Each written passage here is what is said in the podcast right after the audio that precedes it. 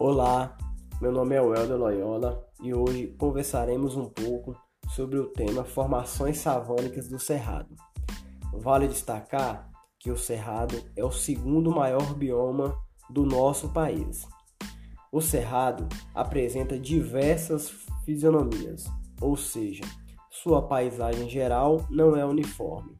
Portanto, existem formações florestais, formações savânicas e formações campestres.